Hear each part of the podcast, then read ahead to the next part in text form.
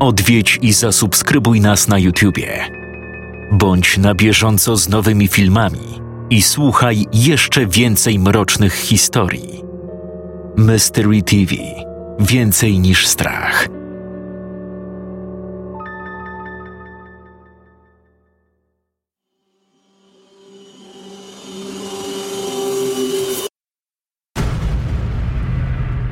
Siedmiu autorów. Siedem mrocznych opowiadań w świątecznym klimacie. Upiorne święta. Tylko na www.mysterytv.pl.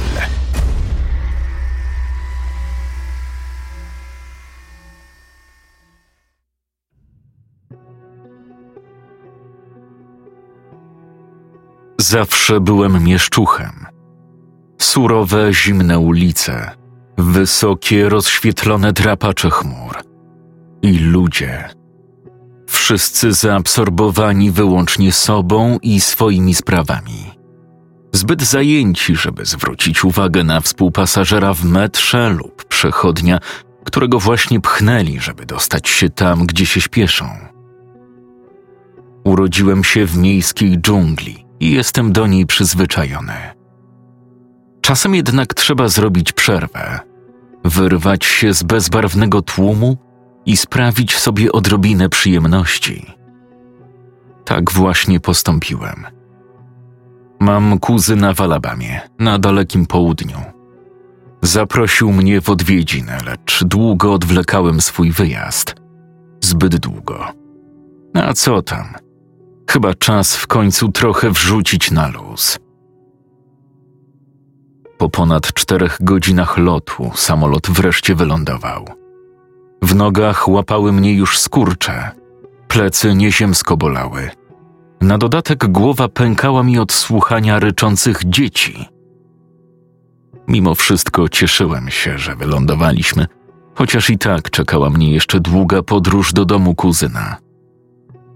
Wysiadłem z samolotu. Odebrałem bagaż i udałem się prosto do wypożyczalni samochodów. Byłem w szoku, gdy zobaczyłem, jaką furą przyjdzie mi się poruszać. Dali mi jakiegoś gównianego starego Forda, ale i tak wyglądał lepiej niż pozostałe auta, które mieli w ofercie. Starałem się nie zwracać uwagi na tajemniczą plamę zdobiącą tylne siedzenie. Lepiej nie wnikać, skąd się tam wzięła. Wyjechałem z wypożyczalni, ruszając w długą podróż z miasta w kierunku dalekiej prowincji. Jestem skończonym idiotą. Koncertowo zjebałem sprawę. Zapomniałem sprawdzić, ile mam paliwa. Debil. Debil. Po prostu debil. Jechałem właśnie krętą żwirówką. Po obu stronach rosły wysokie, ciemne drzewa a droga poza zasięgiem świateł zlewała się w czarną otchłań. Nagle skończyła się benzyna. Zjechałem na bok, chociaż w sumie to zastanawiałem się po co. Przecież kto w całej Alabamie jechałby teraz tą podejrzaną ścieżynką przez jakieś zadupie po środku lasu? Odpowiedź jest prosta. Ja. Kompletny idiota Robiłem co mogłem, żeby nie zacząć żałować decyzji o przyjeździe, chociaż ciężko mi to przychodziło. Wysiadłem z auta i stanąłem na poboczu. Spojrzałem na komórkę. Nie mogło być inaczej. Zero zasięgu. Zajebiście. Teraz brakuje tylko, żeby z lasu wyskoczył na mnie Jason Voorhees wymachujący maczetą. Tak czy inaczej, utknąłem całkowicie i nieodwracalnie. Zrobiłem więc jedyną rzecz, która mi pozostała.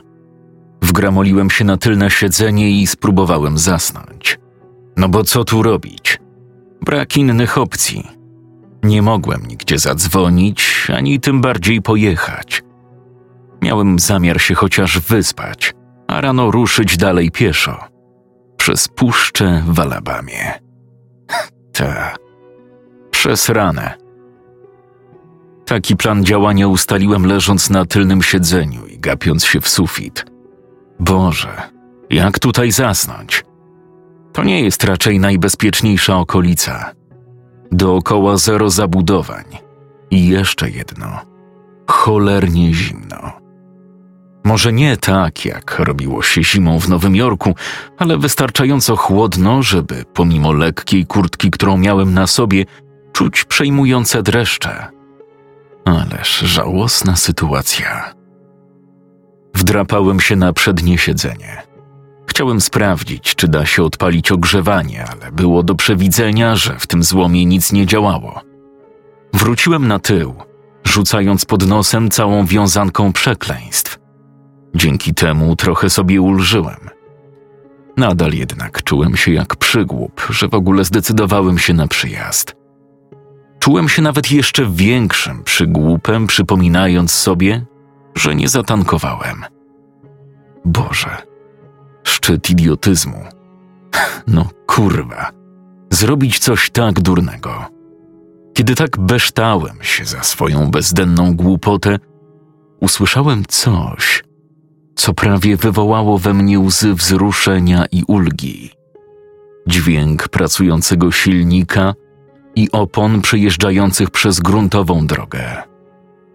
Od razu wyskoczyłem z samochodu, otwierając drzwi z tak radosnym zamachem, że prawie wyłamały się z zawiasów. Pojazd, który prawdopodobnie przyjdzie mi z pomocą, był teraz jakieś 30 metrów ode mnie. Wyraźnie zwolnił, zbliżając się. Wystawiłem kciuk, dając znak, że łapie stopa. Auto zatrzymało się obok mnie. Opuściła się boczna szyba. Wewnątrz siedział mężczyzna w średnim wieku. Miał okrągłą, dość pulchną twarz. Był prawie łysy, a resztka włosów, która została na głowie, zdążyła już posiwieć. Schludna koszula w kratę, elegancko wpuszczona była w spodnie kaki. Posyłając ciepłe spojrzenie spod okularów bez oprawek, uśmiechnął się do mnie uprzejmie i momentalnie wszystkie moje zmartwienia dzisiejszej nocy gdzieś zniknęły. Wszystko dobrze, przyjacielu? Wygląda, jakbyś miał kłopoty. Odezwał się dobrotliwie. Zgadza się, proszę pana. Potwierdziłem, na co on zachichotał. Ta. Zdarza się najlepszym synu, zwłaszcza nie tutejszym. Z przyjemnością zabiorę cię ze sobą i przenocuję, chyba że mogę jakoś pomóc z samochodem. Taka propozycja wydała mi się dziwna jak cholera. W Nowym Jorku nikt nie zaoferowałby podwiezienia nieznajomemu w środku nocy. Przecież mogłoby się to skończyć napadem, gwałtem albo czymś jeszcze gorszym. Bez namysłu zdecydowałem się jednak wykorzystać jego ślepą wiarę w ludzi. O, bardzo panu dziękuję. Znaczy, obawiam się, że po prostu zabrakło mi paliwa. Kiwnął do mnie porozumiewawczo głową. W porządku. Mam u siebie zapasy benzyny. Słuchaj, mogę cię zabrać i zadzwonić po pomoc drogową, żeby zgarnęli twoje auto. e, nie, nie, nie, nie, nie, spokojnie, proszę pana. To jest pojazd z wypożyczalni. Zadzwonię do nich, tylko oczywiście teraz nie mam tutaj żadnego zasięgu. No dobrze, w porządeczku, synu. Pojedziemy do domu i stamtąd sobie zadzwonisz. Zanim przyjadą, możesz zostać u mnie. Ogarnęło mnie przytłaczające poczucie wdzięczności wobec tego życzliwego nieznajomego, ale jednocześnie byłem podenerwowany. Taka nadzwyczajna uprzejmość zawsze budziła we mnie pewien niepokój. W Nowym Jorku nikt nie bywa miły, chyba że chce ci coś sprzedać. Mimo to skorzystałem z jego propozycji.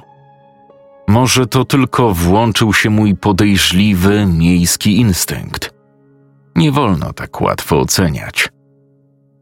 Dziękuję. To bardzo miłe z pana strony. Naprawdę dziękuję. Pokiwał głową i uśmiechnął się. Nachylił się nad fotelem pasażera i chwycił za klamkę. Wsiadłem i zamknąłem drzwi. Auto gładko przyspieszało, w miarę jak mężczyzna naciskał pedał gazu. Wnętrze nie najnowszego już pojazdu było bardzo dobrze utrzymane, ale w środku zalatywało wilgocią. Tak jakby kierowcy zależało tylko na w miarę komfortowym przemieszczaniu się. W sumie to rozumiem. Jechaliśmy w ciszy przez jakieś dziesięć, może piętnaście minut, aż wreszcie zagadał. Więc co cię sprowadza w nasze strony, synu? Powiedziałem mu, że zaprosił mnie w odwiedziny krewne, a ja postanowiłem skorzystać z okazji i wyrwać się z miasta na te parę dni. Uśmiechnął się. Wiesz co, synu? Sam zawsze chciałem pojechać do dużego miasta, ale jakoś nigdy nie mogłem wytrzymać długo poza domem. Pokiwałem tylko głową. Naprawdę doceniałem jego gest, ale nie byłem w nastroju na długie rozmowy. Poza tym nadal czułem się nieswojo. Być może po prostu nie przywykłem do uprzejmości. A może chodziło o coś innego? Mój ciąg samokrytycznych myśli został gwałtownie przerwany, kiedy nieznajomy znów zapytał: Hej, synu, byłbyś tak dobry i mógłbyś mi podać ze schowka chusteczki do okularów? Mam tu jakąś cholerną plamę. Przytaknąłem i otworzyłem schowek. Nie zobaczyłem ich od razu, więc przesunąłem ręką wewnątrz i nagle natknąłem się na jakąś chłodną, metalową powierzchnię. Zatrzymałem na niej dłoń i po chwili dokładniejszej analizy wiedziałem już, że był to pistolet. Trochę się zdziwiłem. W Nowym Jorku nie znałem nikogo, kto nosiłby przy sobie broń. Pogrzebałem w schowku jeszcze trochę i w końcu natrafiłem na małe pudełko chusteczek, które wręczyłem kierowcy. Ach, wielkie dzięki, synu. Wiem, że to nie była moja sprawa, ale strasznie mnie to intrygowało. Zapytałem więc, trochę nieuprzejmie. Mm, przepraszam, ale wyczułem tam. E, czy nosi pan przy sobie. Mm, tak, w rzeczy samej. Zawsze mam w samochodzie broń, tak czuję się bezpieczniej. Nieznajomy chyba nie poczuł się urażony. Przyznałem mu rację. No, to w sumie rozsądne. Po prostu tam, skąd pochodzę, ciężko jest dostać broni. Noszą ją zazwyczaj bandyci albo fascynaci militariów. Ha, cholera. A to wielka szkoda. Ostrożności nigdy za wiele. Zwłaszcza pośród takich. Niespodziewanie przerwało mu głośne stuknięcie dochodzące z tyłu samochodu. Odwrócił się, zatrzymując wzrok na tylnej szybie. Zmarszczył brwi. Synu, bądź tak miły i poczekaj tutaj. Sprawdzę, co to było. Zgodziłem się, a on wysiadł z samochodu. Odczuwałem jednak niepokój, który coraz mocniej kłębił mi się w żołądku. Coś tu naprawdę było nie tak. Postanowiłem zrobić coś ryzykownego. Otworzyłem schowek i zacząłem grzebać w środku. Musnąłem ręką pistolet, aby tuż obok znaleźć książkę. Nie była to raczej podejrzana lektura. Okazało się, że trzymał tam Biblię. Coś mi się jednak nie podobało w tej niepozornej, skórzanej okładce. Otworzyłem mniej więcej w połowie. Po środku strony, w idealnym wyżłobieniu w papierze, leżał nóż. Dokładnie go obejrzałem i dostrzegłem coś bardzo niepokojącego. Krawędź ostrza na całej długości była zabarwiona na czerwono. Zawartość żołądka przewróciła mi się w środku chyba kilka razy, a ja zacząłem zadawać sobie pytanie, które powinno było pojawić się w mojej głowie, zanim wsiadłem do samochodu tego mężczyzny. Dlaczego facet w niezłym aucie przymierzał teraz leśną drogę pośród puszczy w Alabamie? Szybko zamknąłem Biblię i wetknąłem ją z powrotem do schowka. Usłyszałem odgłos zamykania bagażnika, potem kroki stawiane na żwirowej nawierzchni, które zbliżały się do wejścia. Przez szybę zobaczyłem zarys jego postaci. Otworzył drzwi i wgramolił się do środka. Kręcił głową z politowaniem. Co to był za huk? Zapytałem, próbując stłumić zdenerwowanie narastające w moim głosie. Nieznajomy westchnął. Ach, wygląda na to, że potrąciliśmy królika, synu. Był martwy, więc odsunąłem go na pobocze. Nagle dotarło do mnie, jak wyjątkowo niedorzecznie brzmiały jego słowa. Bo czemu niby ktoś miałby przenosić na pobocze rozjechanego królika? I skoro potrąciliśmy go na drodze, to dlaczego hałas dochodził z bagażnika? Bo słyszałem go właśnie stamtąd. Niemniej jednak nie wypowiedziałem swoich wątpliwości na głos. Podobnie jak on. Wyraziłem swój udawany żal nad tą dziwną tragedią. Ech, no cóż, szkoda. Westchnąłem. Przetarł dokładnie swoje okulary, zanim znów rozsiadł się za kierownicą. No nic, nie ma co płakać nad rozlanym mlekiem. Musimy jechać dalej. Przed nami jeszcze jakaś godzina jazdy.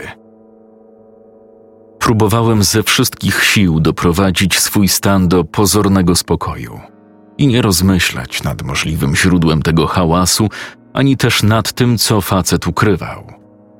Zastanawiał mnie za to fakt, gdzie znajdę się za kolejną godzinę i co będzie to oznaczało dla mojego zdrowia. Jechaliśmy nie odzywając się do siebie przez następne dwadzieścia minut. Jedynymi odgłosami było warczenie silnika i szum opon jadących po żwirówce. Oprócz tego w uszach dudniło mi bicie własnego serca. Tak głośno, że zastanawiałem się nawet, czy mój towarzysz podróży też go przypadkiem nie słyszy. Naszły mnie okropne myśli, że być może on właśnie wszystko słyszy – tylko po prostu przywykł już do głośnego łomotania serc swoich ofiar. Jechaliśmy tak, a ja próbowałem ogarnąć moje rozbiegane myśli i ułożyć plan wydostania się z tego samochodu. Najlepszy pomysł, na jaki wpadłem, zakładał poinformowanie kierowcy, że muszę się odlać, a następnie rzucenie się do ucieczki.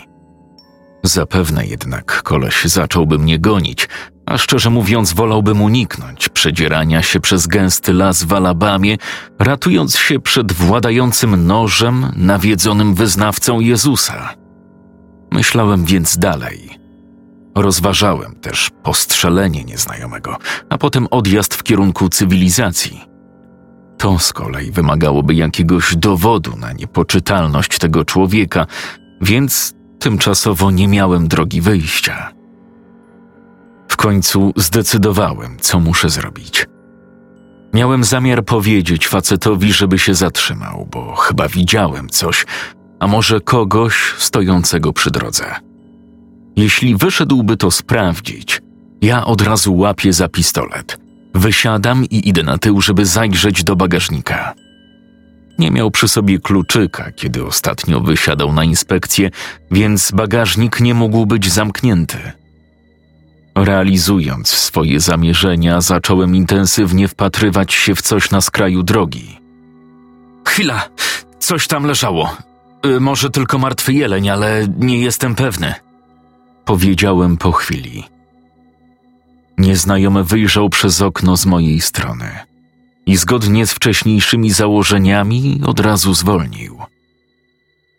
Ciekawe, Zostań w środku. Na pewno chyba śnisz, pomyślałem. Wysiadł z samochodu i zaczął iść w kierunku drzew. Wyglądało na to, że skierował się w stronę jakiejś ciemnej bryły w lesie, kilkadziesiąt metrów dalej. Prawdopodobnie to tylko kłoda, ale w ciemności siła sugestii miała wielką moc. Poczekałem kilka sekund, żeby dać mu odejść trochę dalej – Potem otworzyłem schowek i chwyciłem broń. Powoli i ostrożnie pociągnąłem klamkę w drzwiach, starając się zrobić jak najmniejszy hałas. Drzwi odskoczyły z głuchym stuknięciem. Nie odrywałem wzroku od jego pulchnej sylwetki. Wydawało mi się, że nic nie usłyszał.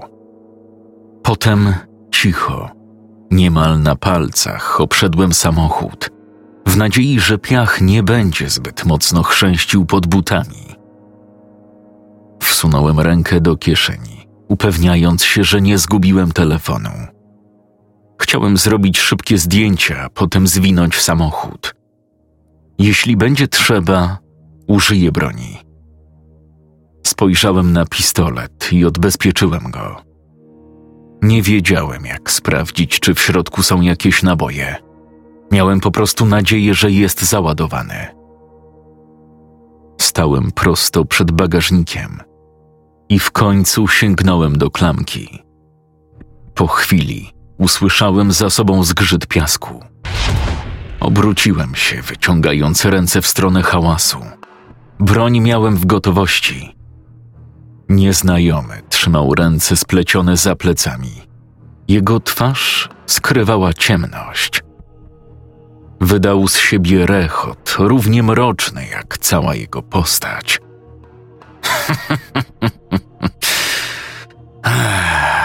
Ciekawski z ciebie typ, chłopcze.